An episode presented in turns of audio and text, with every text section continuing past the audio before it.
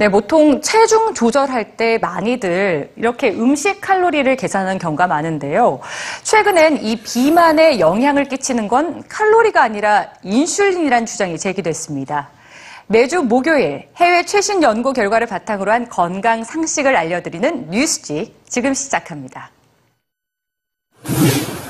달콤한 고구마를 먹는 게 나을까요? 담백한 감자를 먹는 게 나을까요?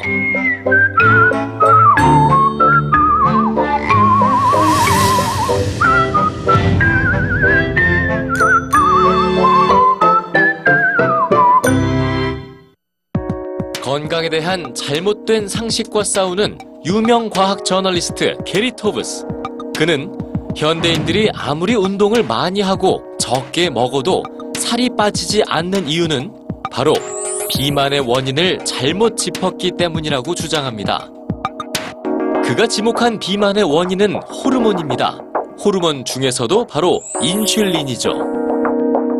최근 많은 연구들은 비만을 비롯해 각종 성인병을 예방하려면 칼로리보단 인슐린에 신경을 더 쓰라고 말하고 있습니다. 인슐린은 혈액 속의 포도당 수치를 조절하는 호르몬입니다. 이 인슐린은 탄수화물의 섭취로 혈액 속에 당 수치가 올라가면 정상으로 되돌리기 위해 분비가 되는데요. 혈액 속 포도당은 간으로 보내져서 에너지원으로 쓰입니다. 그런데 혈액 속 포도당의 수치가 단시간에 너무 빨리 상승하거나 너무 높아질 때 문제가 발생합니다. 남아 도는 포도당을 지방으로 저장하기 때문입니다. 혈액 속의 포도당 수치, 즉 혈당 수치를 과하게 높이지 않는 음식을 먹으면 살찌는 걸 막을 수 있다는 겁니다. 그럼 과연 어떤 음식을 먹어야 할까요? 달콤한 고구마일까요? 담백한 감자일까요? 식빵 한 조각일까요? 생크림일까요? 씹어 먹는 사과 한 개일까요? 사과 주스일까요?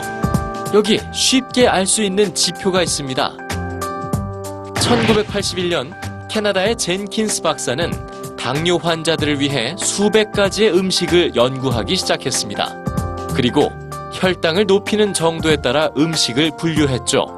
바로 혈당 지수입니다. 섭취와 동시에 흡수되는 포도당의 혈당 지수를 100으로 봤을 때 70 이상은 고혈당 지수 음식으로 혈액 속 당 수치를 급격하게 높이는 음식들입니다. 인슐린은 포도당을 지방으로 저장합니다. 혈당 지수 56에서 69는 중간, 그리고 55 이하는 당 수치를 서서히 높이는 음식들로 당뇨 환자들에게도 비교적 안전하며 인슐린이 지방을 쌓는 걸 최소화할 수도 있습니다. 높은 혈당 지수를 기록한 음식들의 공통점은 무엇일까요? 칼로리와 혈당 지수는 전혀 상관이 없습니다. 고구마의 칼로리는 감자보다 낮지만 혈당 지수는 훨씬 더 낮죠.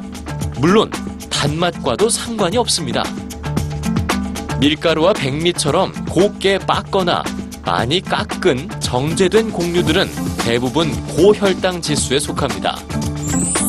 고혈당 지수의 음식이라도 혈당 지수를 낮추는 방법이 있습니다. 섬유질이 풍부한 야채, 단백질이 풍부한 음식 등 소화 흡수가 더딘 음식과 함께 먹어서 섭취한 음식이 당으로 소화 흡수 분해되는 속도를 늦추는 겁니다. 하지만 저혈당 지수의 음식을 고르는 게 훨씬 나은 선택이겠죠. 그동안 다이어트의 핵심은 칼로리였습니다. 섭취한 것보다 더 많이 소모하면 살이 빠진다는 단순한 논리였죠. 이렇게 칼로리의 덧셈과 뺄셈에 의존하던 다이어트법은 우리 몸이 단순한 기계일 때만 성공할 겁니다. 우리의 몸은 복잡하게 작동하는 살아있는 생명체입니다. 건강을 지키는 건 우리 몸을 정확히 이해하는 것에서부터 시작됩니다.